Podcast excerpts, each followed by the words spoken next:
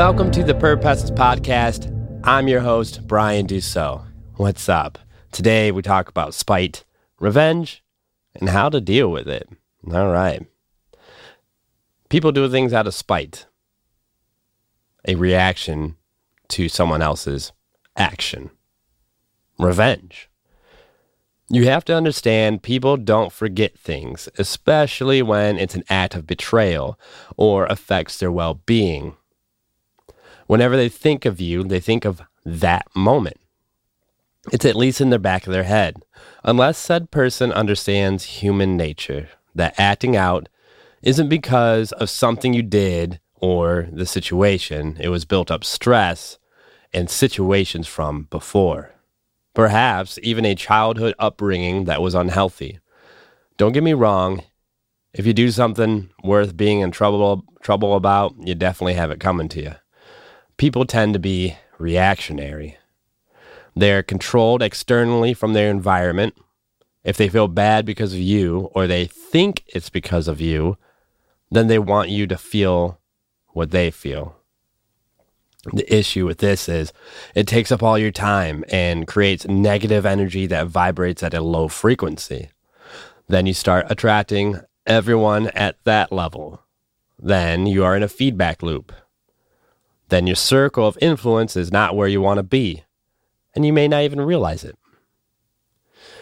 I revert back to the circle of influence a lot. Your body is a sponge. It's not a barrier. Molecules flow in and out of you. This can be done by the food and drink we consume, the media we consume, the environment we're in, the people we associate with, and the thoughts we have. Every little thing impacts us. Once we do something, it opens up a door to make it okay to do it again. At least it makes us feel a little less bad. We find a way to justify our actions to make us feel that it's okay. It's natural. Your brain wants you at homeostasis. We do this as a primitive species. The thing is, we have these cognitive minds. We have a form of consciousness. I think we are unaware of our consciousness but there are glimpses of nirvana. Now, nirvana is like your bliss. It's like the, like, time doesn't exist, the highlight reel of your life. This is our consciousness screaming, Hello, I'm here. It's like we're wearing headphones and someone's yelling. You can't hear them, but they're there. Then during a song change, you might hear them. But then on to the next song, and you forget about it or don't process it. But once you start listening to that outside voice, you start to have a perspective you'd never had before.